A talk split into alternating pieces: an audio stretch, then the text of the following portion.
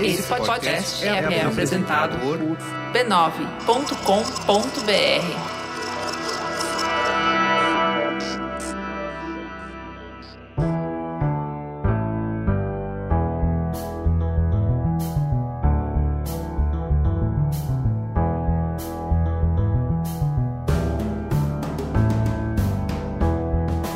Mamileiros e mamiletes, bem-vindos ao nosso espaço semanal de respeito e empatia.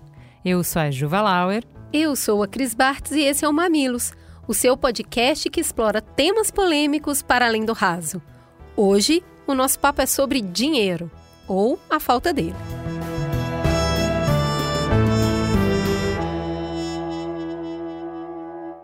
Para que o Mamilos seja produzido e oferecido gratuitamente para você, veiculamos mensagens publicitárias em nossos conteúdos. Valorizem marcas que valorizam o diálogo.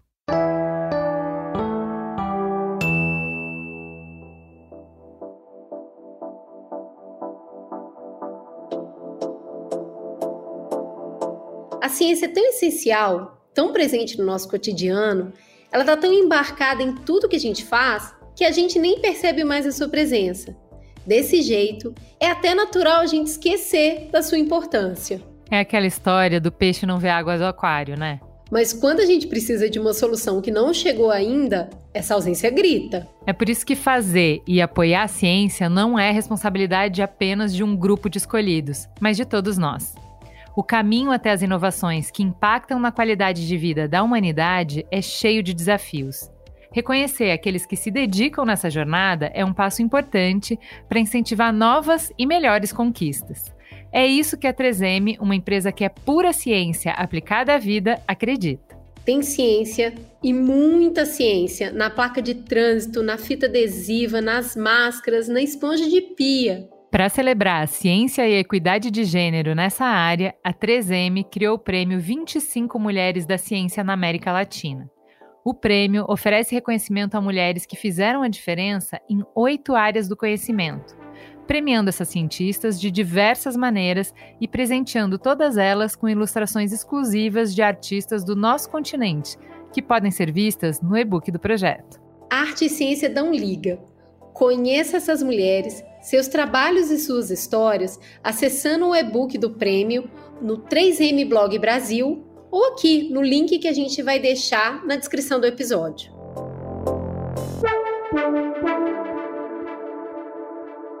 Começa agora uma coluna do Mamilos em parceria com a Galderma. Os procedimentos estéticos costumam transitar entre sonho de consumo de todas as mulheres ou só faz quem não se aceita como é. Mas, como toda conversa proposta pelo Mamilos, a gente vai sair do raso. Essa conversa é sobre ter autoconhecimento e conhecimento para realizar escolhas conscientes e bancar os próprios desejos. Continuando a nossa conversa, hoje vamos conhecer um pouquinho da melhor versão da Sabrina Sato e como ela amadureceu suas escolhas de beleza. Vamos escutar também a dermatologista doutora Cíntia Cunha, que traz o olhar profissional para essas escolhas. Agora a nossa conversa nos ajuda a entender como saber o que fazer e como escolher o profissional mais adequado. Cíntia, quais fatores que a gente deve levar em conta antes de fazer um procedimento? E como saber principalmente o que, que a gente deveria evitar? Como busca melhor essa orientação? A gente tem que buscar é, naturalidade. Eu sugiro sempre procurar um profissional, um médico, a pessoa que você quer tratar. Procure conhecer o, como é o senso estético dele, o que ele valoriza, a forma dele de pensar e buscar uma pessoa que pense semelhante com você. O nosso corpo, o nosso rosto, ele envelhece de maneira tridimensional. O nosso crânio, o osso, ele vai diminuindo com o envelhecimento. A gente perde estatura, mas a gente também perde o formato. O crânio, quando a gente é jovem, ele é mais robusto. A gente vai envelhecendo, é como se o cabide que segura a pele ficasse menor. Então, o o preenchedor de ácido hialurônico, ele vai compensar essa perda óssea, como se eu aumentasse o cabidezinho. Então, ele dá sustentação nas maçãs, no queixo, ele pode fazer um pouquinho no lábio, na olheira. Só que veja, hoje os exageros que eu percebo é às vezes com excesso de volume colocado, dependendo de um, né, do senso estético do profissional. Eu vejo hoje que é muito mais importante tratar todas as camadas que estão envelhecendo. Então a gente envelhece, temos perda óssea que eu contei, mas temos flacidez, aí entra o bioestimulador, né, que vai regenerar aquela pele. A gente vai ter, às vezes, ruguinhas finas, vai um skin booster, que é um produto de hidratação injetável. Tem as ruguinhas de expressão, testa, pé de galinha, vai uma toxina botulínica. Então, como tem muitas opções, a Sabrina falou, né? A gente fica perdido. A internet é um poço de informação sem fim. Acho que é muito importante ter um profissional da sua confiança, alguém que entenda de pele, de processo de envelhecimento, que tenha um senso estético compatível com o seu. Porque aí você, você vai ter que confiar num profissional, até para ele poder te dizer quando é hora de parar ou não. Porque às vezes vão, a gente não sabe, ou quem é leigo não sabe, e vai querendo mais e mais e mais. E, e às vezes eu falo para as minhas, minhas pacientes: olha, aqui já deu. Ô, doutora, e a gente vai perdendo tudo, né? Um pouco assim. Eu vi umas, uns vídeos meus do Big Brother, que faz 20 anos, foi 20 anos atrás. Eu tinha 21 anos, tô com 41. E aí a minha boca, ela tinha um desenho assim, que ela empinadinha para cima, com muito mais volume. Parecia que, tipo, parecia que eu tinha a boca a boca colocada naquela época. E aí gente vai perdendo isso, né, também, com a idade, o lábio. Procedimentos injetáveis podem ser seguros e trazer bem-estar se feitos a partir de autoconhecimento, reflexão e orientação necessária. Procure um profissional de saúde habilitado. Nossa coluna volta semana que vem.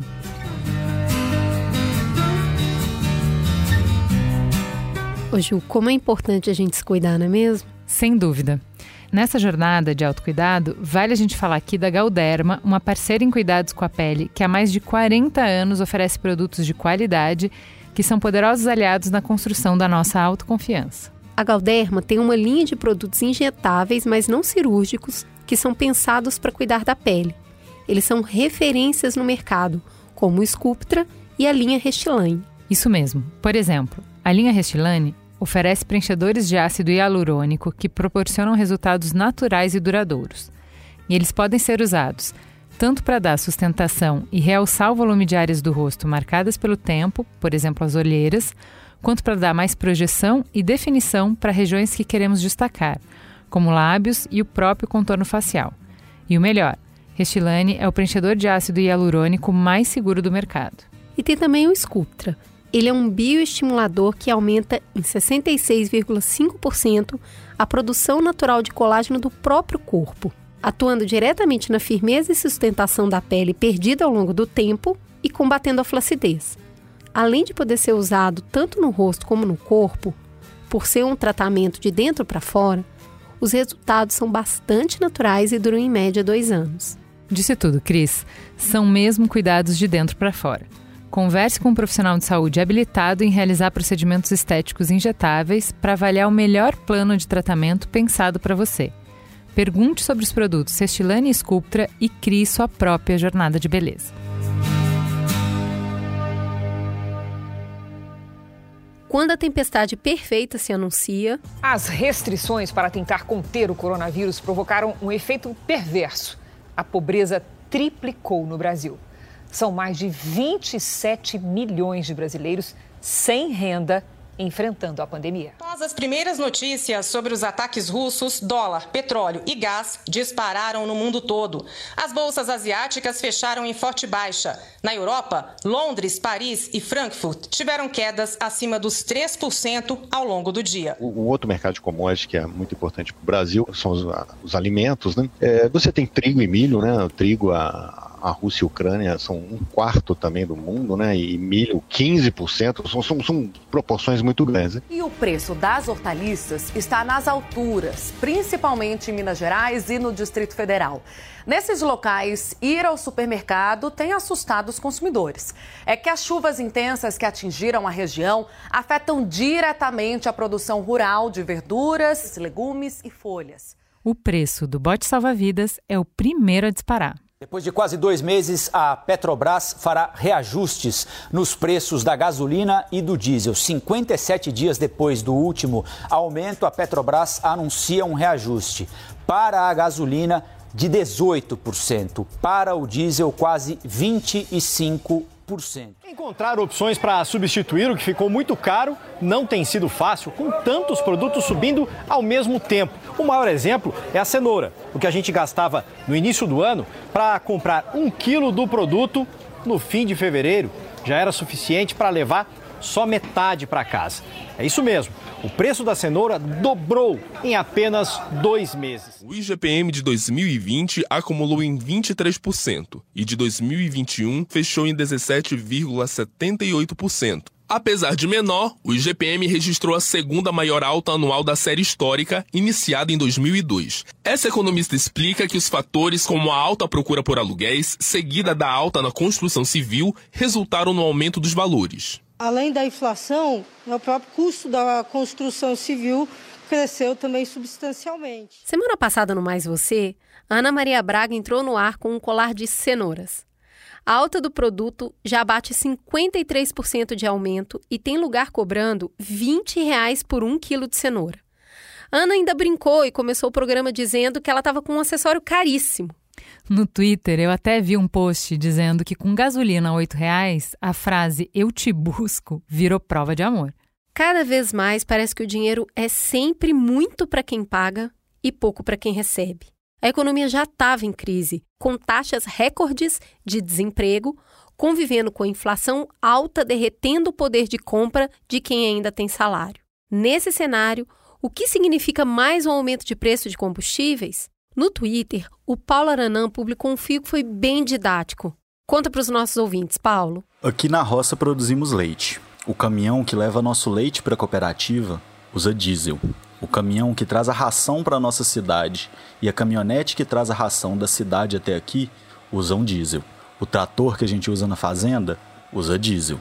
O gerador para quando acaba a luz, diesel. A motosserra e a roçadeira de mão usam gasolina. As motos do pessoal que trabalha aqui na roça também. A gente depende de combustível para produzir a comida que chega na mesa de vocês. E a logística de distribuição para o supermercado mais próximo da sua casa também depende de combustível. A gasolina subiu 60 centavos por litro, o diesel praticamente 90. Cada peça do resfriador e da ordenhadeira, cada saco de ração e semente para plantar, cada medicamento veterinário que a gente usa vai subir também. O tanto que eu recebo pelo meu leite não vai aumentar tanto assim. A comida que vai chegar na mesa de todo mundo vai chegar mais cara ainda e o gás de cozinha vai aumentar outra vez também num país que voltou a conviver com a fome e que tem uma das maiores empresas do setor de petróleo do mundo. A Petrobras lucrou 106 bilhões no ano passado, o maior lucro da sua história. Os acionistas devem estar satisfeitos às custas de quem trabalha e produz no país. Uma empresa estatal que poderia ser utilizada como ferramenta para possibilitar o acesso da população à comida, por escolha do atual governo, se curva ao Deus mercado. Todo mundo pode ficar rico investindo, eles dizem. Mas como que investe quando o nosso dinheiro não paga nem o feijão? No neoliberalismo é assim.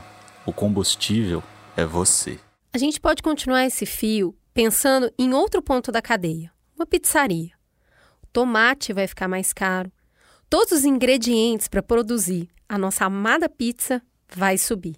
O aluguel subiu. A conta de energia não sai mais da bandeira vermelha. O gás para alimentar os fornos também está mais caro. Os funcionários precisam de aumento porque o salário do ano passado não compra mais o que ele comprava.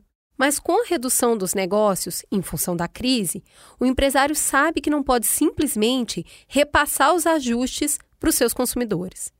Pizza é um supérfluo, certo? Quem já está saindo com uma sacola vazia do supermercado está procurando despesa para cortar. Se a pizza encarecer, quem já estava comprando só de vez em quando, não vai comprar nunca mais. Ela vai sumir do orçamento. E agora, José?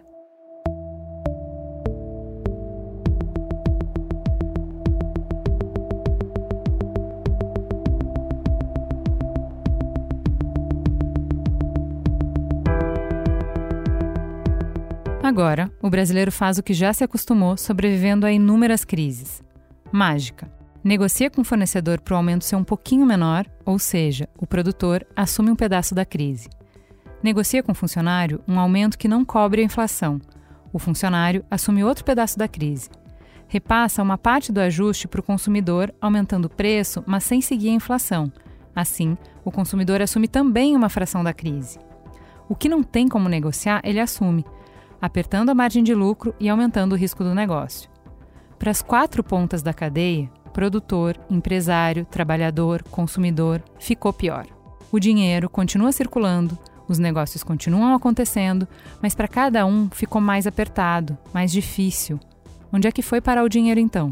Para piorar, as notícias que chegam de analistas daqui do Brasil e de fora também não são das mais animadoras. Vamos passar mais um tempo de cinto apertado. A gente só não sabe direito quanto tempo, nem como a gente vai conseguir aguentar. O programa de hoje mergulha na conversa que ocupa as redes sociais e tira o sono de muitos de nós. Cadê o valor do meu dinheiro?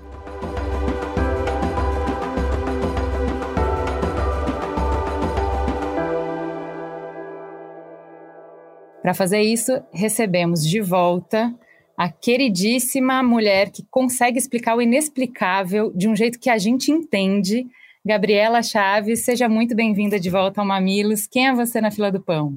Gratidão, mamileiros e mamiletes. É uma satisfação enorme estar de volta aqui.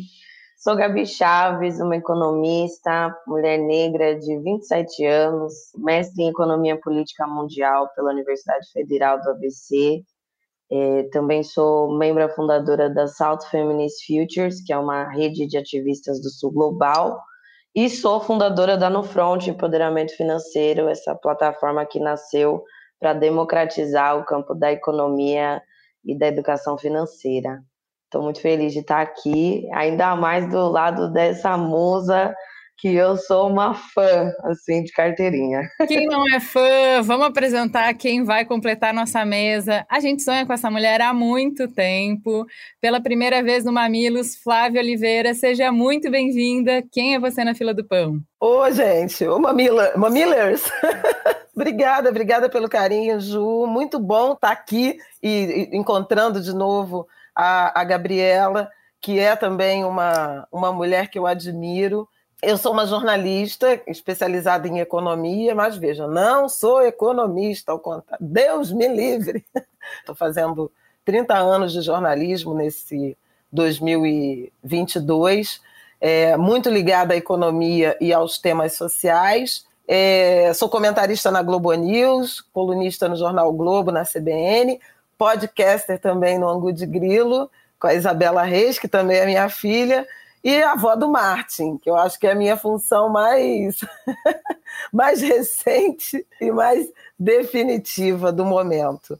É um prazer estar aqui com você, Ju, Cris, Gabi, debatendo com profundidade, né? com leveza, mas com profundidade, esse tema da nossa, do nosso estado de crise permanente em economia. Então, meninas, é, queria saber de você se faz sentido o exemplo que a gente deu no início e se faz sentido. É, economia é um sistema fechado, esse dinheiro não está sumindo, né? A inflação não come literalmente o valor. Em algum lugar esse dinheiro está acumulando. Onde? Bom, uma hipótese são as taxas de juros altíssimas, né?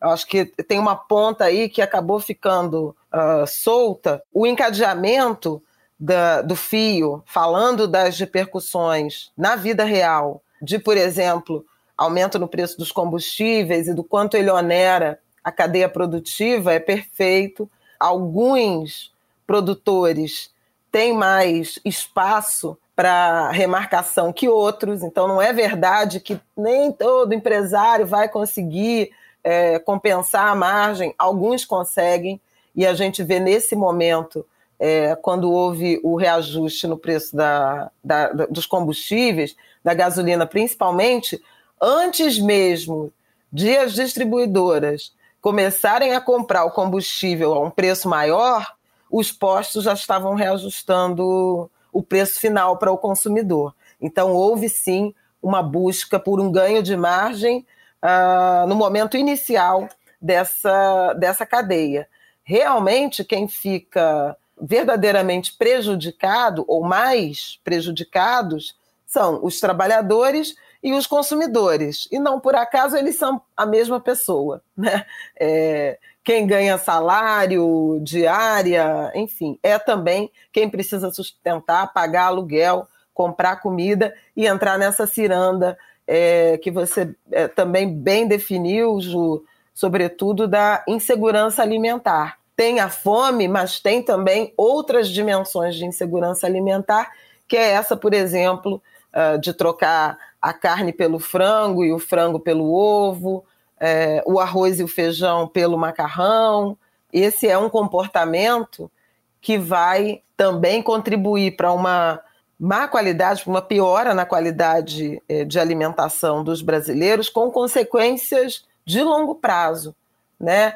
É, não é por acaso que a gente come crescentemente produtos industrializados, ultraprocessados, em detrimento, por exemplo, de uma cenoura, que é uma alimentação fresca, né, in natura, ou de hortaliças ou de frutas.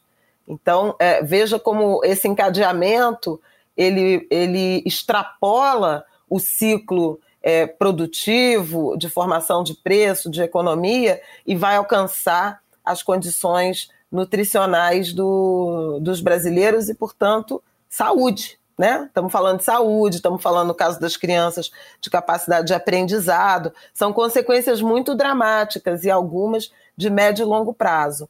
Mas onde é que vai parar o dinheiro? É, essa remarcação, é, de modo geral, ela acaba, em larga medida, engordando o caixa do governo. A gente está vendo, por exemplo, alguns aumentos de gastos que têm a ver com essa capacidade de arrecadação que tem aumentado, independentemente de a gente não ter tido nenhum ajuste para melhorar a qualidade do gasto público. Só porque um produto custava 10 e passou a custar 15, é, o governo arrecada sobre 15, é, eventualmente gasta uma quantidade a mais, sem que ele tenha, por exemplo, reajustado salários e as, e as relações com uh, os fornecedores, então você cria uma, uma ilusão de um gasto maior, de uma melhora na, na qualidade da relação do setor público com a população, mas que na verdade não é não é real. Não se traduz em serviço, né? Não se, não se traduz em serviço e melhora uh, do bem-estar, porque na verdade você, é, digamos que você receba aquele salário mínimo, mas o salário mínimo não subiu na velocidade que, que a inflação, que, a, que os preços estão aumentando. Então você não consegue comprar com aquele salário mínimo, mesmo reajustado, o que você comprava um ano, um ano antes, dois anos antes, três anos antes. Essa é a, é a real percepção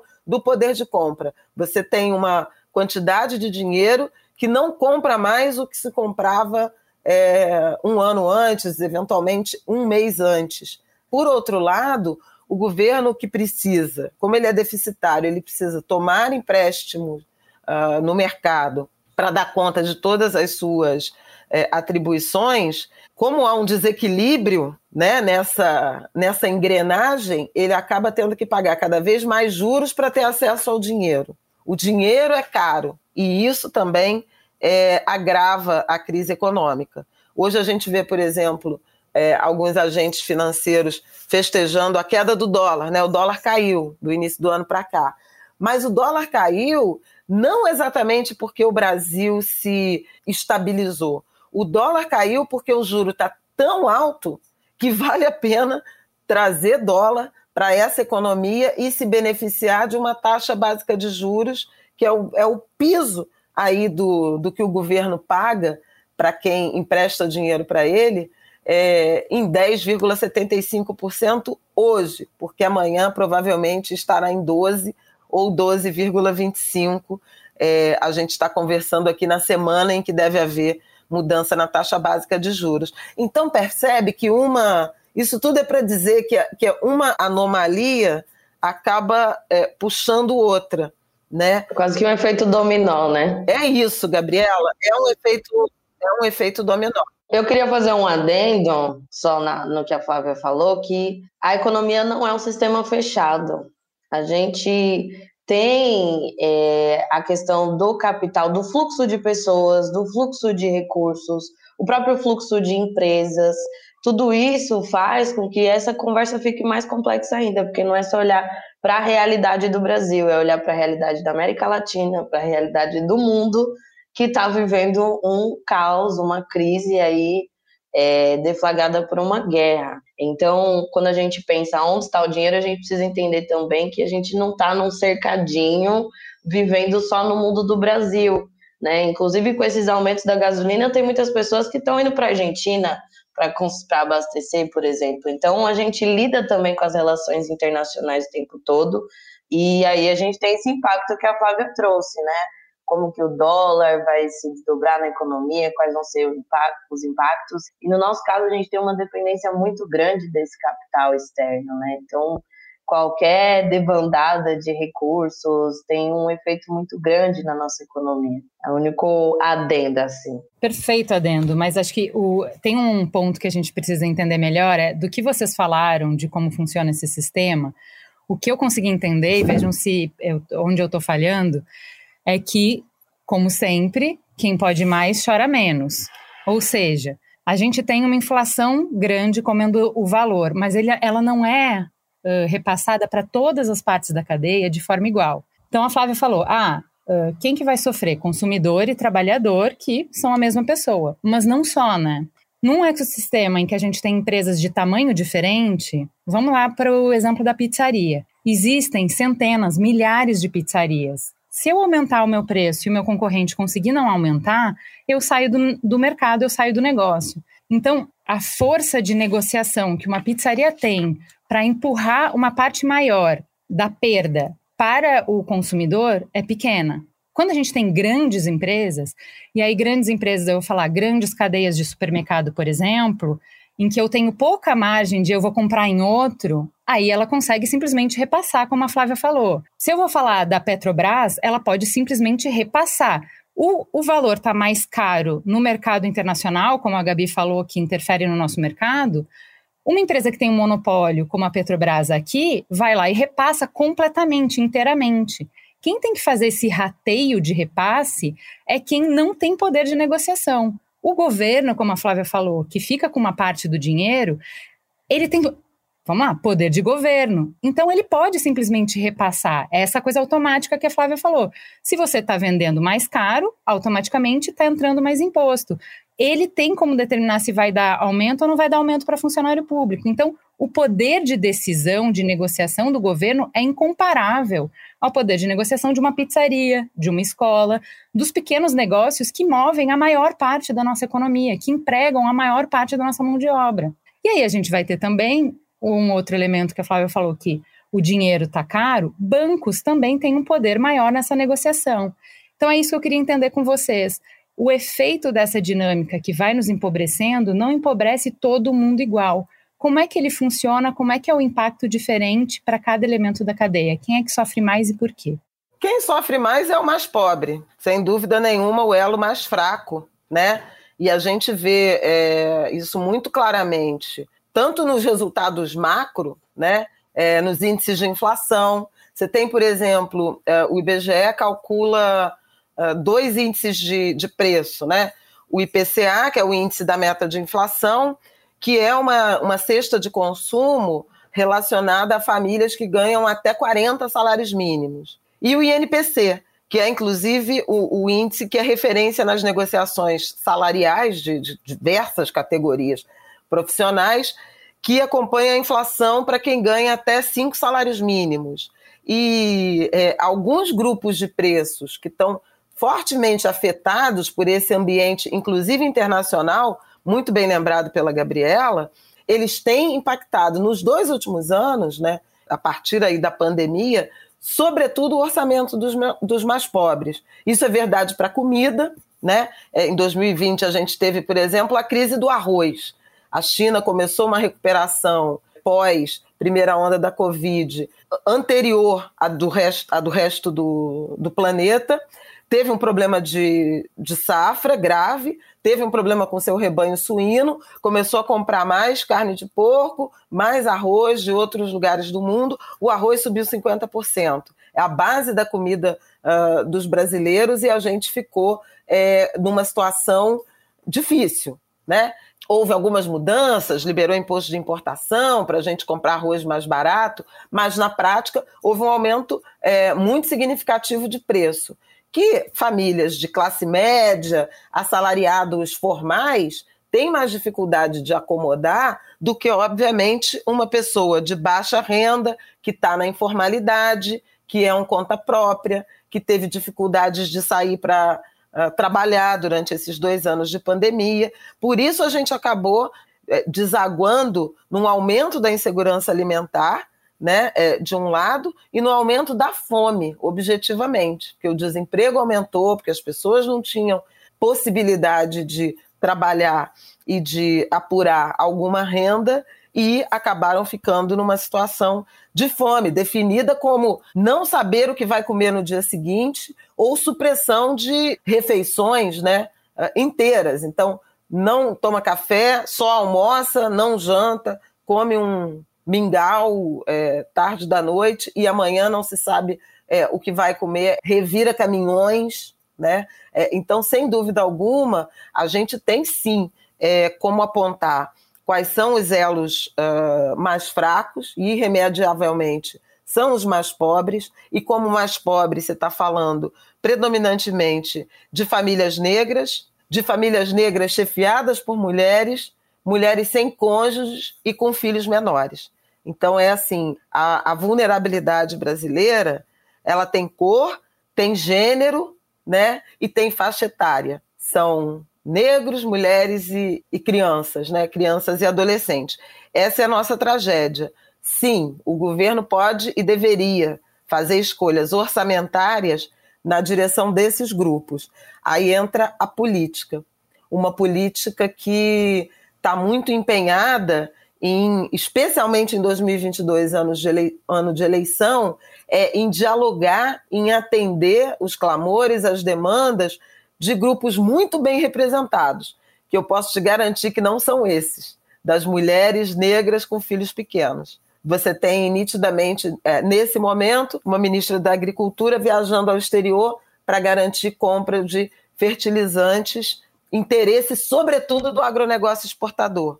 Né? A gente tem um plano nacional de fertilizantes que está mais orientado ao agronegócio exportador, à produção de soja, de milho, de cana-de-açúcar, do que dos pequenos produtores que são os que botam comida na nossa mesa. Então, uma interrogação imensa é: não é nem só sobre ter uh, fertilizantes mais caros que vão ser repassados ao preço, é sobre ter fertilizantes para todo mundo, né? Numa, num, num cenário de guerra. Então, quem você privilegia? O exemplo da pizzaria também é muito bom. Tem pizzaria que está uh, ah, nas áreas nobres, de alta renda do Rio ou de São Paulo, e que se destina a um público que não tem muito esse, esse drama orçamentário que tem alguma gordura para queimar. Pode aumentar quanto for. né? É, e tem outros que estão ligados a áreas populares, que aí é, implica nesse, nesse gargalo. Mas tem uns que pagam um aluguel mais alto e outros que têm um ponto próprio. Uns que é, têm uma, uma rede que pode compensar aqui ou ali, cobrar mais caro numa loja e mais barato em outra, fazer uma promoção, criar algum tipo de, de, de promoção, de estratégia para determinados dias da semana, outros que não. Então você vai é, variando. E sem dúvida alguma, quem tem mais poder de barganha é quem é maior, os grandes conglomerados, é, os cartéis, né? Às vezes é monopólio, às vezes é cartel. Combustível é um exemplo disso. A Petrobras realmente é quase monopolista na, na, na venda né, para as distribuidoras, pras, das refinarias para as distribuidoras. Mas as distribuidoras praticam praticamente o mesmo preço. Né? O setor de distribuição não é tão concentrado, deve ter umas quatro ou cinco grandes, e ainda assim o preço dos combustíveis nos postos é praticamente igual, né? E eu acho que a grande questão é como é que a gente está posicionado dentro desse jogo. Assim. Existe uma desigualdade muito grande, porque no mesmo contexto onde a gente vê as pessoas tendo que comer pé de galinha pela falta de opção, pelo custo da carne, do frango, a gente vê o aumento da venda de jet ski, a gente vê o aumento de jatinho. Então, assim, existe uma parcela da população que é menos de 1% que detém mais da metade da renda da riqueza nacional, e para essa parcela não importa se o quilo da carne está custando 150 reais, não importa se a gasolina vai custar 50 reais o litro. A gente está falando de pessoas que não vivem de salário. O conceito salário não existe na vida dessas pessoas.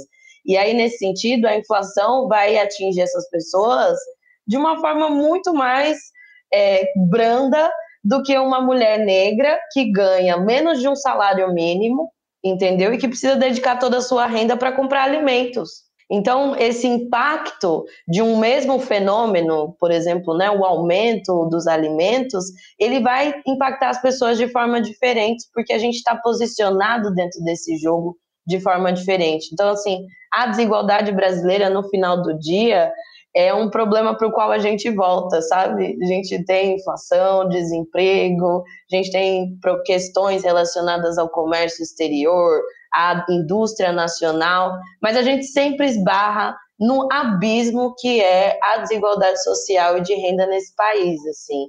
E isso complica muito tudo. Complica a execução de políticas, complica é, políticas que vão pensar uma retomada econômica. A gente tem um cenário muito diferente do cenário norte-americano, do cenário europeu.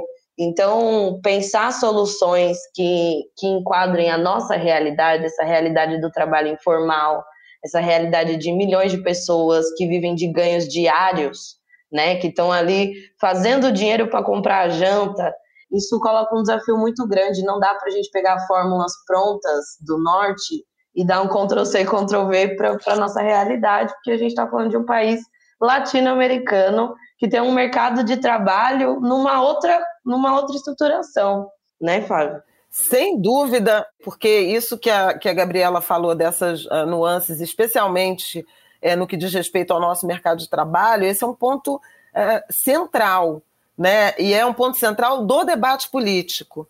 E, e já que a gente está falando aqui de uma realidade objetiva e prática, é, esse debate do preço dos combustíveis ele é, é exemplar. Se a gente for pensar da forma, na forma como o reajuste dos combustíveis, e houve um reajuste do diesel, da gasolina e do GLP, gás liquefeito de petróleo, que é o gás de cozinha, o gás de botijão, que está na, na casa na cozinha de quase todo o Brasil, né? É, especialmente das famílias mais pobres. É, repara como o debate sobre o preço da gasolina monopoliza corações e mentes na política e na mídia, é, em detrimento de um é, debate que teria de ser travado em benefício dos mais pobres, daquela base da pirâmide que a gente está mencionando, que é o gás. As pessoas não têm dinheiro para comprar um botijão de gás que já passou de 100 reais desde meados do ano passado, e aí cozinha com álcool, e aí cozinha com lenha, mas não é a lenha. Ah, aumentou o uso de fogão a lenha. Não é a lenha romantizada do, da comida mineira, da pousada, do hotel fazenda, do forno de pizza. É pedaço de caixote de feira, é madeira de estrutura de sofá, de cadeira que são abandonados, é papel, é papelão é gente se queimando, é gente tendo uh, consequências respiratórias dramáticas por aspirar, né, inspirar essa fumaça. É, é disso que a gente está falando. E, no entanto, você tem toda a República e boa parte substantiva da mídia chamando atenção para a situação dos motoristas de postos de gasolina, discutindo subsídio, ou seja, de governo abrindo mão de receita, que é de todos nós, para bancar, para reduzir o valor do litro da gasolina, para quem tem carro, não tem nenhum debate sobre o que, que a gente vai fazer para subsidiar a, a, passagem de ônibus desse trabalhador informal que não tem vale transporte, né? É, então essa galera vai estar sujeita a uma passagem de ônibus mais cara é, para o dinheiro público beneficiar quem tem carro, né? É, e mais que isso, o governo ainda chegou na. O Senado, na verdade, ainda chegou na sofisticação de criar, seja lá como, como for, que não, não tem nem clareza de como é que isso vai ser operacionalizado, um auxílio gasolina para taxista, para motorista de aplicativo e para moto entregador. Gente, nada contra taxista, moto entregador ou motorista de aplicativo. Mas a gente está falando é, de transporte público individual num cenário em que o transporte público coletivo está sucateado e sobrevalorizado é, em termos de preço. Né? A gente está falando num cenário em que uma passagem de trem ou de ônibus pode chegar a custar R$ reais. Um litro de gasolina. Qual, qual é o sentido desse debate? É um debate político que não é inclusivo, que olha para grupos. Eu não vou falar privilegiado, porque eu não posso chamar um motorista de táxi ou de aplicativo de privilegiado. Mas não, não é o mais precarizado entre os precarizados. Certamente não é. Então veja que é, como a política importa e como o debate orçamentário é atravessado por grupos que se fazem visíveis, é, ainda que não sejam os mais penalizados. E a gente segue varrendo a areia da praia. Pois é, é super difícil a gente trazer essa pauta, porque é uma sensação de que a gente está falando da mesma coisa sempre, né?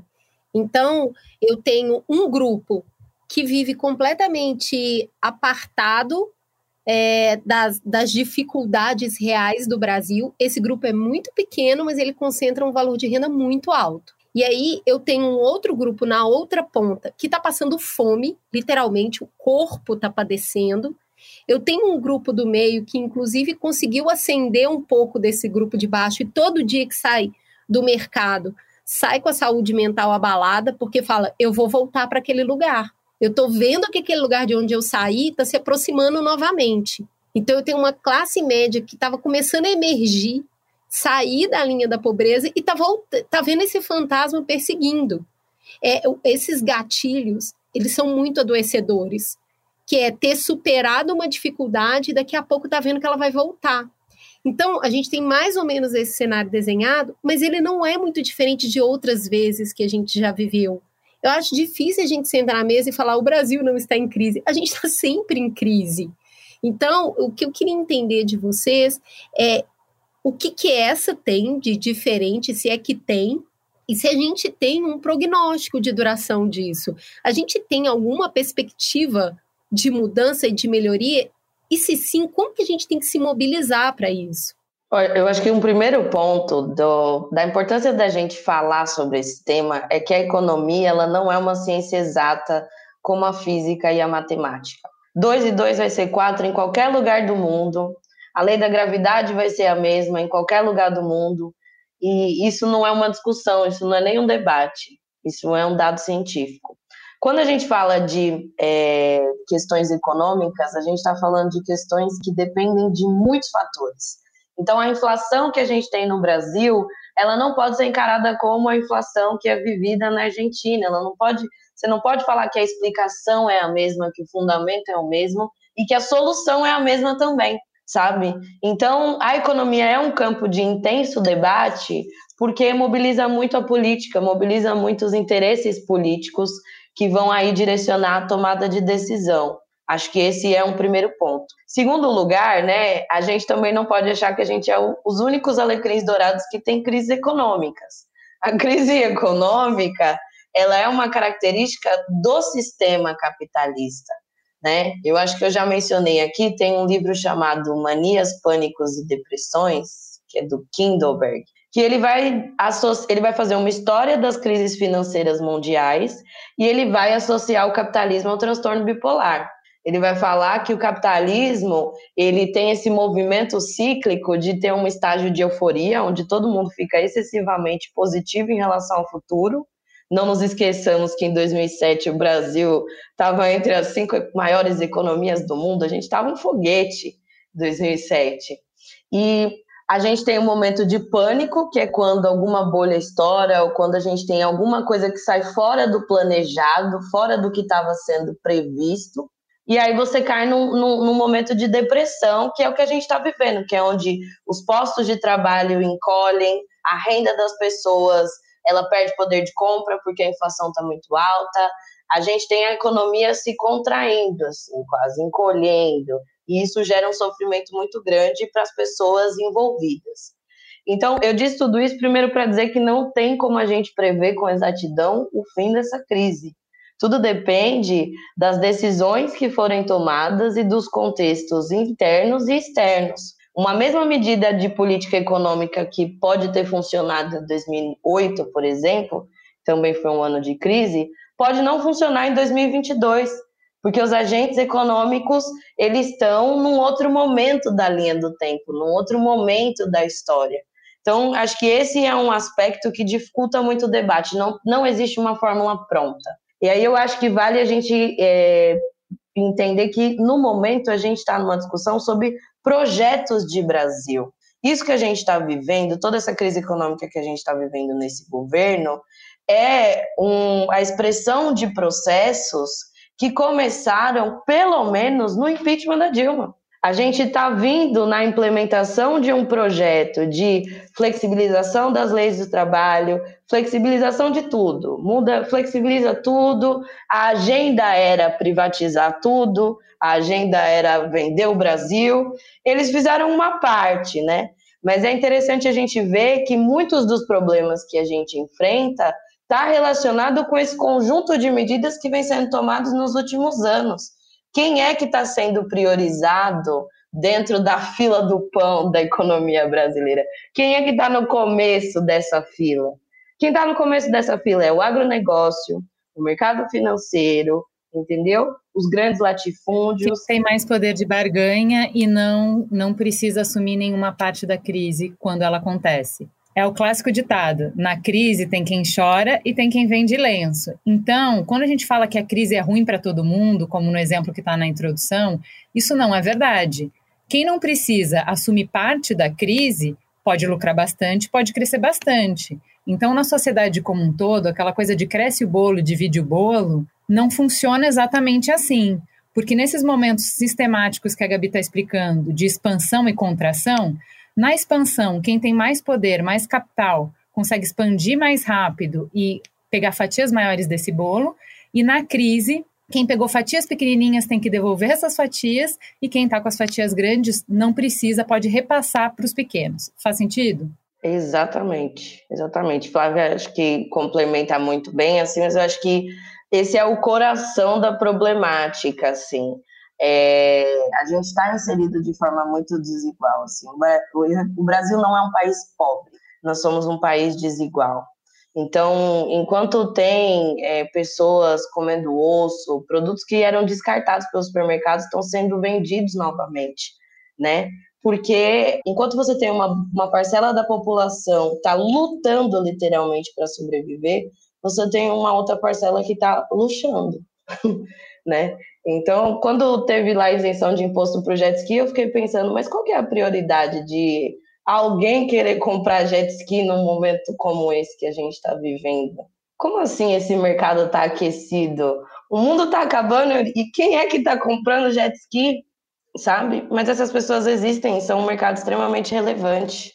Existem, são relevantes e são atendidas, né? Porque elas podem existir é, e continuarem comprando. Ninguém que vai comprar um jet ski é, deixa de comprar porque o imposto subiu o, o dobro ou caiu a metade. Não tem muito esse dilema. E, no entanto, é, há um poder público orientado a privilegiar é, esse grupo e desonerar por interesses, sabe-se lá quais. Mas, assim, é, a Gabi explicou desse movimento de contração e retração. Ela explicou de como a nossa economia não acontece numa bolha, então a gente está sujeita a, a, a, contaminações globais, né? O que acontece lá fora impacta aqui. Então existe agência, existe uh, escolhas que a gente pode fazer para passar por esses ciclos de forma diferente, a gente está condenado a viver no dia da marmota da economia, uhum. sobrevivendo de crise em crise e vivendo é, esses, é, vivendo o que a Cris falou, esse terror de dar um passo para frente, dar um passo para trás, um passo para frente, um passo para trás, ou existe alguma é, possibilidade de escolhas coletivas que nos caminhem para cenários diferentes? Dá para quebrar esse ciclo? Como? Dá para quebrar esse ciclo? É, a resposta, em uma palavra, é política, é voto. O Brasil fez uma escolha na direção de um liberalismo radical, e mais que isso, radical e incompetente, porque nem no, nem no liberalismo radical se vê tantos erros né, é, quanto na condução da política econômica de Paulo Guedes e Jair Bolsonaro. Ponto. Ah, então você está só criticando. Então aponte os, as medidas. Um, renda básica universal. A gente teve um, uma política social muito boa, de excelência e baixo custo, muito focalizada nos mais pobres, que poderia ser a base de uma política de renda mínima universal que funcionaria como um colchão para amortecer esses solavancos, especialmente levando em consideração uh, o fato de a gente ter uma informalidade altíssima. não vou nem entrar aqui na reforma trabalhista, que não trouxe emprego formal, nem nada disso, mas para acomodar esse, esse ambiente de trabalho muito precário, de renda que flutua. Então, é, não fizemos isso, não temos isso. Pelo contrário, jogamos fora o Bolsa Família e estamos restituindo o, uma, uma política social pré-Bolsa Família, que é faz um auxílio gás aqui, faz um auxílio combustível ali, cria um auxílio violência doméstica acolá, complementa com 400 reais a, a, a política básica social, sem levar em conta nenhuma é, característica que, que marca a boa política social. Não faz nenhum sentido se eu tenho é, eu e duas crianças e ganho o equivalente a três frações lá do Auxílio Brasil, 150 reais, vamos, vamos chutar assim, é, o governo me complementar mais é, mais 250 para eu ganhar 400 reais e fazer o mesmo com a Gabriela, que é sozinha, que também está abaixo da linha da pobreza, que é sozinha, ou que só tem uh, um filho e, portanto, ganha 100 e ela vai ganhar 300. Veja, não, não faz sentido, como não fez sentido o auxílio emergencial lá naquela época. Famílias com quatro crianças ganharam o mesmo que uma família unipessoal. Isso, é, isso não é tratar desigualmente os desiguais para você ter é, uma, uma perspectiva de ajudar mais gente ou de fazer mais justiça com essa, com essa renda uh, disponível. Por isso que a gente gastou 10 anos de Bolsa Família em um ano e meio e continuamos com uma proporção de pobres maior do que tínhamos antes da Covid. Mas esse é o ponto, Flávia. A gente tem um programa inteiro falando sobre Bolsa Família, justamente pela importância desse programa que a gente lançou quando ele terminou, né? Fazer direito, né? Voltar ao Bolsa Família e fazer direito a, a, os programas de renda mínima, eles têm efeito pontual importante, considerável. Mas é difícil mexer num, numa dinâmica tão grande quanto essa desigualdade de não só de acesso a dinheiro, mas acesso a poder político, poder de negociação. Enquanto esse, é, esse core do problema, enquanto esse centro do problema, como a Gabi falou, a gente discute inflação, discute combustível, in, in, discute um monte de coisa e volta para a questão da desigualdade. Porque esse é o centro do problema brasileiro. Enquanto a gente não desatar esse nó, a gente vai continuar dançando a mesma dança. Pode ser um passinho para cá, um passinho para lá. Tem diferença, mas é sempre a mesma dança. Existe alguma forma de eu dançar outra dança? Mas a gente já dançou outra dança. A gente já teve um, um, um ciclo de, por exemplo, política de ganho real do salário mínimo, de valorização do emprego formal e não da desregulamentação, de uma política social consistente, mirando uh, os mais pobres, de um ingresso maciço uh, de gente pobre, preta, periférica na universidade, o que é também uma transformação na composição da classe média. Nós tivemos alguns é, arroubos, né? É, algumas experiências. O SUS é uma experiência, para não ficar só na, na primeira década desse século. Se a gente pensar no Sistema Único de Saúde, uh, na universalização do ensino básico, né, nas metas todas de inclusão pela educação, no Sistema Único de Assistência Social, nós temos algumas é, arquiteturas já desenhadas e outras muito bem montadas. A gente já teve no Brasil, por exemplo, estoque regulador de alimento, que acomodava aumentos de, de preços. E chegou-se à conclusão, por uma decisão política, de que não era para ter isso, porque manter estoques, armazéns era caro, porque comida estragava, etc, etc, etc, por N outras razões, é que melhor não ter isso e a gente regula é, no mercado financeiro, no mercado futuro, é, eventualmente. E aí o arroz faltou, e aí a gente pagou 50% mais né, é, no preço do arroz, porque não tinha estoque regulador. Trouxe arroz da Tailândia, né? Exatamente. Vai acontecer de novo agora com o trigo, com o milho. Tem países tomando decisões de suspenderem exportações para garantir a segurança alimentar do próprio povo. A Ucrânia está fazendo isso, né? É, e o Brasil vai fazer isso ou vai vender tudo que a gente tiver de soja, de milho, de café etc.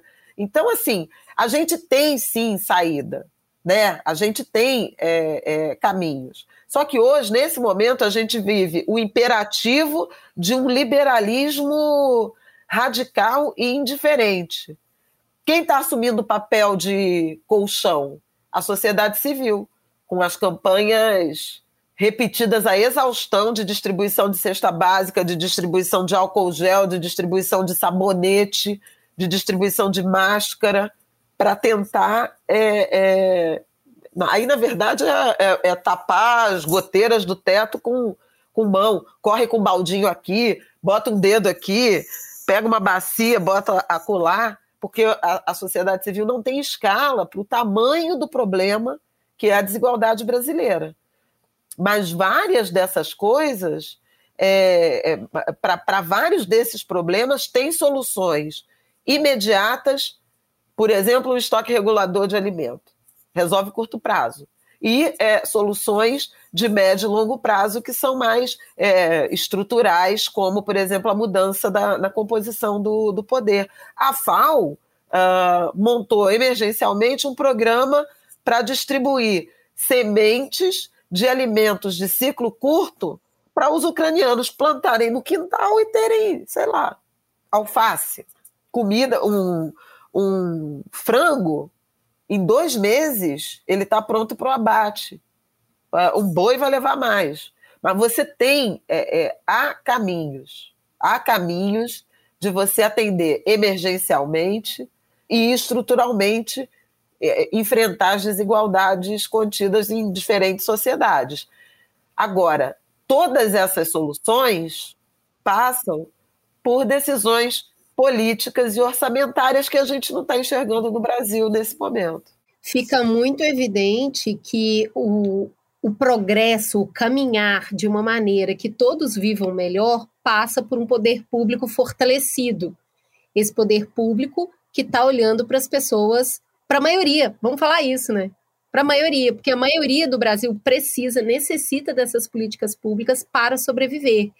E o que a Flávia está falando, eu acho que é, ajuda a gente a dar um, um, um olhar de cima, um zoom out, porque a gente fica vivendo a crise e acha que é o pior momento da história e que a gente não tem saída. Mas, na verdade, a gente tem muito da saída no nosso passado.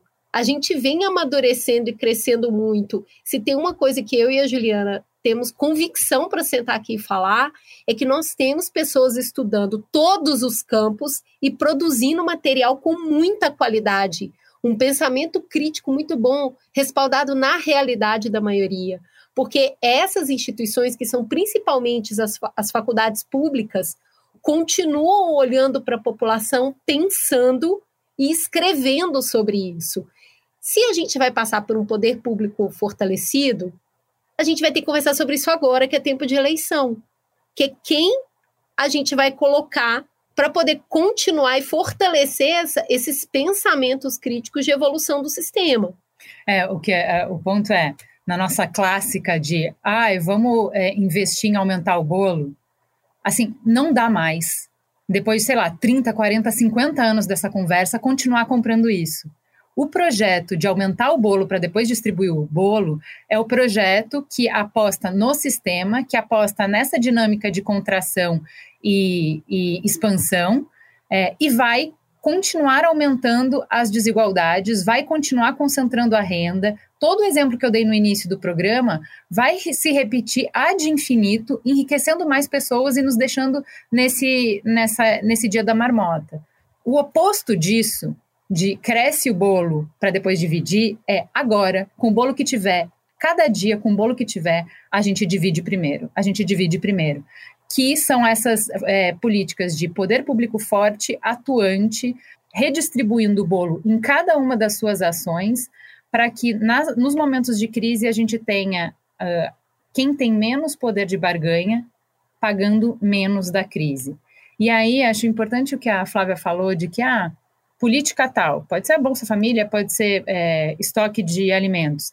É caro, não vamos fazer. Caro para quem? Né? Porque caro e barato sempre depende de prioridade. No âmbito pessoal e no âmbito público é a mesma coisa. Sim, é caro porque vai, eu vou ter que tirar do orçamento. Para eu tirar isso, eu vou estar tá perdendo em outra ponta. É caro para quem? Para quem vai se beneficiar disso, não é caro, é investimento. Para quem não vai se beneficiar, é caro. O problema é que quem está decidindo, como a Gabi disse, são sempre as pessoas que não se beneficiam. Então, essa é a primeira linha a ser cortada sempre. Ou seja, não existe mudança econômica, não existe bem-estar econômico sustentável no médio e longo prazo que não passe por mudança de política, mudança substancial de política. Acho que essa é a maior conclusão que a gente precisa fechar desse programa, né? Porque a gente fica tão técnico, né, meninas? Assim, ah, então, gente, é, o, é a guerra, ah, não, então agora. É sempre um ciclo ou outro, um problema e outro. E, na verdade, os, uh, os cenários vão mudando, mas a gente está dançando com o mesmo problema. É, o, nós somos reféns das nossas escolhas né, das nossas escolhas políticas e orçamentárias e, e políticas. E, eventualmente, aparecem umas brechas. O próprio auxílio emergencial foi uma brecha. A, a, equipe econômica não queria na origem em 2020. E foi um pacto, uma pressão da sociedade civil com uh, o, o, Congresso, né, que implementou. Eu não acho que foi a implementação é, no melhor método porque já expliquei anteriormente. Mas é um exemplo de que pressão política, de, essa, de que essa negociação, mesmo com, esse, com essa nossa representação enviesada, ela pode ter resultados. A vacina contra a Covid é outro exemplo. A gente teve um, um, um, um embate uh, duro de setores é, privados que queriam, não, eu quero, quero poder vender vacina, comprar e vender a vacina. Imagina, é, é, nossa, nossa cobertura vacinal, ela está aquém do, do, que, do que os especialistas consideram ideal. Até hoje, né, só temos 73% da população com duas doses, e veja que a gente precisa avançar em dose de reforço, com a estrutura do poder público tendo comprado a vacina e estando aí distribuindo com uh, sabotagem e tudo mais que a gente sabe que aconteceu. Imagina se fosse uma estrutura entregue né, é, ao setor privado. Então, assim, é, a gente tem as ideias, a gente tem ou o arcabouço pronto, ou a, a estrutura dele, o desenho dele, e a questão é efetivamente fazer pressão política, construir essa pressão política na direção uh, dos menos favorecidos, dos mais precarizados. Agora, para isso, setores de classe média, como nós, né, que temos vozes, precisamos é, orientar essas vozes nessa direção e abrir mão de certos privilégios. Gente, eu queria agradecer muito a presença de vocês duas. Flávia, a gente já te queria um tempão, foi um privilégio te receber aqui, porque eu acho que a gente tem as duas frentes muito importantes aqui presentes nesse programa. A Gabi está pensando a economia e a prática disso e trazendo mais pessoas para pensar, e você está fazendo as perguntas necessárias, as perguntas incômodas que antes a gente não via nessas coberturas. Então, eu acho que vocês têm aqui duas grandes fãs. Obrigada pelo trabalho que vocês fazem, porque a gente aprende muito com isso. Né? É, quando você olha uma manchete, quando você olha uma notícia, o viés da notícia, a pergunta que está sendo feita, tem muito dedo seu hoje, Flávia, e que bom que você está nesse lugar. Então, agradeço muito a vocês duas. É um empenho gigantesco, né? Haja saúde mental, energia para conseguir fazer o trabalho que vocês estão fazendo, mas aqui eu queria dizer que ele é fundamental para que uma conversa como a nossa possa existir, para que a gente possa olhar para esse, esse lugar com mais consciência. Muito obrigada. Gente, também quero agradecer muito, muito, muito. Para mim, assim, é uma oportunidade de vida poder estar no mesmo espaço que a Flávia, que, embora não seja economista, é uma mulher negra que tem contribuições fundamentais para o campo da economia maior referência dentro desse campo e está numa linha de frente fundamental que é da informação, de traduzir toda essa sopa de letrinhas, todos esses acontecimentos que, se depender da intenção política, ficam por trás das cortinas, ficam sem ser revelados, fica um bastidor, fica um debate como se fosse dado mesmo, sabe? Ah, a inflação é um dado, a gente tem que aceitar, o desemprego é um dado que a gente tem que aceitar. E a Flávia, nesse trabalho diário Forças de levar natureza, né? informação, né? Exatamente, ela ajuda a gente a desmistificar, assim, entender que a gente está falando de um fenômeno social que pode ter é, outros caminhos se a gente, enquanto sociedade, chegar a novos consensos, assim. Eu acho que essa é a chave, gente. Não tem nada pré-determinado, não tem nada cravado na perna. Ah, os rumos da economia brasileira vão depender das decisões que forem tomadas, sabe? Seja nas urnas, seja é, dentro dos processos políticos, nas manifestações de rua, que tem um papel muito importante. As pessoas precisam protestar pelas coisas que elas não podem aceitar. Assim. A gente viveu nos últimos dois anos de pandemia uma restrição muito grande, mas agora que a gente está é, vacinado, é importante retomar as ruas e colocar o nosso projeto na rua, colocar as nossas demandas na rua e nos fazer ouvidas. Sabe, se a gente ainda não está lá no Congresso, se a gente não está no Senado, a gente tem que fazer com que essas pessoas que estão ocupando esse espaço nos ouçam e acolham as nossas demandas. Gratidão enorme, enorme, enorme, muito feliz e contem comigo sempre. Valeu, meninas. Eu digo mesmo. Contem comigo, vamos juntas e agradeço muito as palavras de, de vocês em relação ao meu trabalho. Não é um enfrentamento simples, né? Porque é, é uma, uma visão, digamos assim, insubmissa, para citar a Conceição Evaristo, né? É uma visão insubmissa sobre é, certos consensos que, que se dão no, nos grupos dominantes, mas que eu acho que são debates fundamentais e que enriquecem o ambiente político e, e econômico. E tomara que em 2022 a gente consiga tomar, tomar decisões mais é, orientadas, né? Se não resolver, pelo menos minimizar os problemas que afetam aí a maioria dos brasileiros que ainda não conseguiram se fazer representar nos espaços de poder político, econômico e também midiáticos. Um beijo para vocês, até a próxima.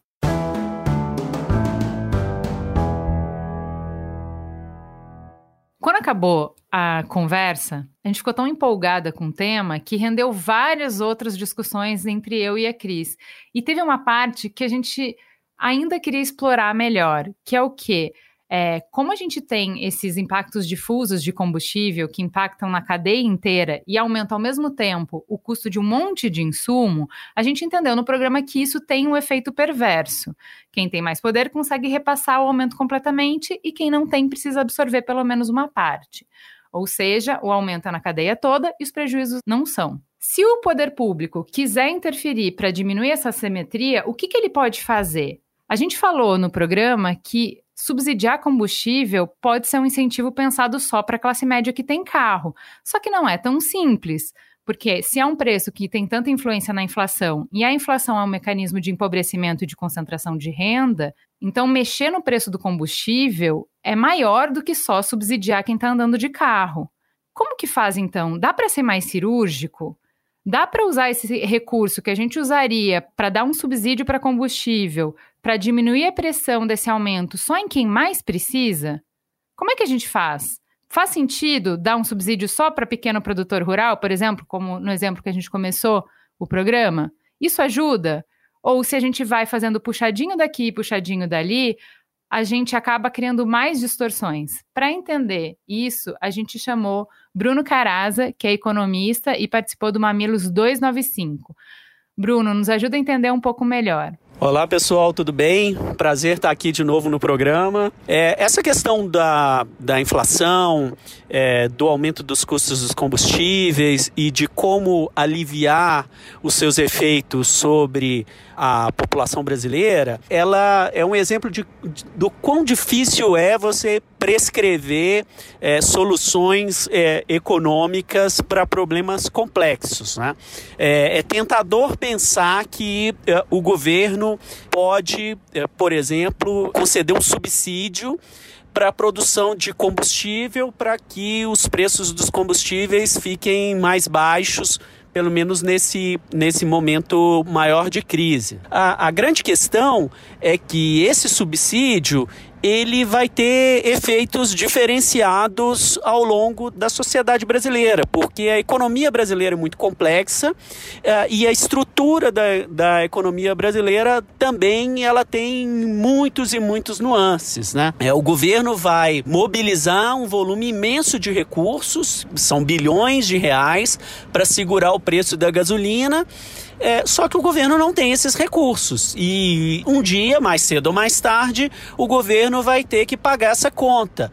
E geralmente o governo brasileiro cobra essa conta por meio de maiores impostos e normalmente ele utiliza a cobrança de impostos sobre eh, consumo. E, e, a gente sabe que os mais pobres são aqueles que consomem mais da sua renda e aí, de novo, eu concedo um subsídio para se segurar o preço de um combustível uh, que vai ser mais utilizado proporcionalmente pelas classes mais altas e quem vai pagar a conta no futuro vão ser as classes mais baixas. Então, a gente deveria pensar em formas de tornar esse, esse auxílio mais direcionado, mais focalizado primeiro, para ele custar menos e segundo, para ele ter um efeito maior sobre quem realmente arca com, com esse custo de uma forma mais é, estruturada. Então, eu teria que fazer um desenho nesse subsídio para atingir esses objetivos. Mas aí a gente esbarra de novo numa complexidade muito grande da, da economia. Né? É, primeiro, é algo juridicamente muito complexo de ser definido. Segundo, mesmo que seja um, um benefício para um setor específico da economia, sei lá, um, um, produtor de um determinado bem, as estruturas econômicas são muito diferenciadas. Eu tenho empresas que têm condição de suportar esse aumento de custos e outras que não têm. Então pode ser que o, o governo gaste dinheiro concedendo um subsídio para um determinado né, setor da economia e vão ter produtores, né, empresários que vão repassar esse é, benefício para o consumidor final e outros que vão simplesmente embolsar esse subsídio e manter os seus preços dos seus produtos altos. Então vejam como que é difícil definir esse tipo de programa de estímulo. Né? O que muitos economistas é, prescrevem nesse desse caso é a gente inverter a ótica. Ao invés de é, conceder um subsídio ao produtor conceder esse subsídio, subsídio diretamente para o consumidor e justamente para o consumidor mais carente. Então o preço do gás de cozinha disparou, então eu vou turbinar, por exemplo, o Auxílio Brasil, que é o novo Bolsa Família, que são as pessoas que são mais carentes, que gastam uma parte muito expressiva da sua renda comprando o gás de cozinha para cozinhar. Então, se eu concedo essa, aumenta essa transferência de renda uh, ah, para essa população mais pobre, eu alivio a situação de quem precisa mais. Né? Então, eu, é, ao invés de fazer um subsídio para um determinado setor, eu tento aliviar a situação de quem está arcando mais com os custos decorrentes dessa elevação é, dos preços dos combustíveis, por exemplo. Então, é uma forma de tentar minimizar os efeitos, primeiro, sem criar tantas distorções na economia, é, segundo, sem ter um custo fiscal muito elevado, porque a gente sabe que no final das contas, quem paga essa conta é o consumidor de mais baixa renda, e terceiro, é tentar atacar isso justamente é, no lado de quem sofre os efeitos da inflação de forma mais expressiva. É, como tudo em economia, não tem resposta fácil, é sempre muito difícil é, achar o ajuste fino é, nesse caso, mas a gente sempre tem que pesar os prós e os contras, porque muitas das vezes o remédio que se imagina acaba é, matando o paciente. Durante todo o programa, a gente fala muito que essa decisão no final sobre subsidiar ou não, os aumentos ou não, passam por política. E esse é um viés que a gente sentiu que precisava explorar também. Por isso, a gente foi perguntar para o Thomas Trauma, que participou aqui com a gente já no Mamilos 304, qual é o contexto político, qual é o impacto da decisão de conceder ou não subsídios para combustível em um ano eleitoral. Conta pra gente, Thomas. A alta no preço dos combustíveis afeta a bomba de gasolina, a passagem de ônibus, o preço do feijão e também muda tudo na eleição. Na quarta-feira, a empresa Poder Data divulgou uma nova pesquisa e ela mostrou um efeito direto na campanha do Bolsonaro. Vamos pensar o seguinte: o que estava acontecendo é, nesse começo do ano? Desde janeiro, o Lula estacionou ali nos seus 40%, segundo o Poder Data e o Bolsonaro vinha crescendo devagarinho. Essa, essa diferença era de 14 pontos em, no dia 18 de janeiro e tinha caído para 8 pontos no dia 1 de março. Então, pois bem, na quarta-feira, quer dizer, menos de uma semana depois é, da, do anúncio da Petrobras da alta dos combustíveis, a diferença já voltou para 10. Né? Então, o que, que isso significa? Significa basicamente que não tem como o Bolsonaro sonhar na reeleição se você tiver uma alta nos preços combustíveis. Eu vou pegar aqui uma outra pesquisa que também foi divulgada na semana passada, é da Quest. A Quest fez uma, uma pesquisa e ela, dentro dos pontos importantes dela, eu acho que o mais interessante é que ela perguntou é, para as pessoas é, o que, que faz ela, a pessoa votar. Quer dizer, o que, qual, é, qual é o ponto mais importante para você decidir o voto? E aí, olha só a questão você teve 43% das pessoas dizendo que o que decide voto é, é situação econômica.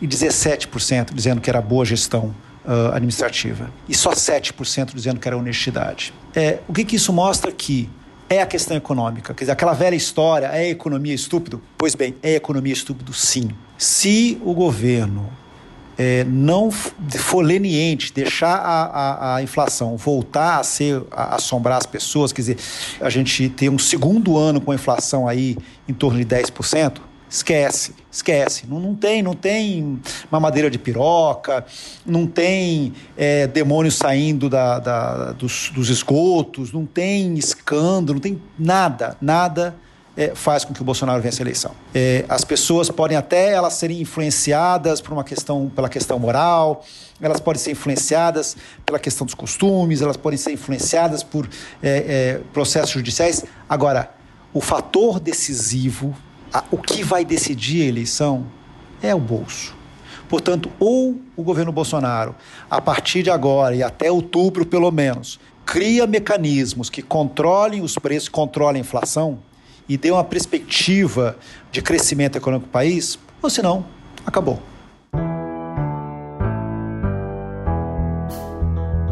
É isso então, Cris? Temos um programa? Temos um programa até os próximos 15 minutos, Juliana, quando a gente entender que esse cenário ele vai só se desdobrando em outras questões. Mas por enquanto, é isso que a gente queria colocar para vocês. Fica a gostosa sensação de mais uma polêmica saindo do raso no ar. Beijo, gente!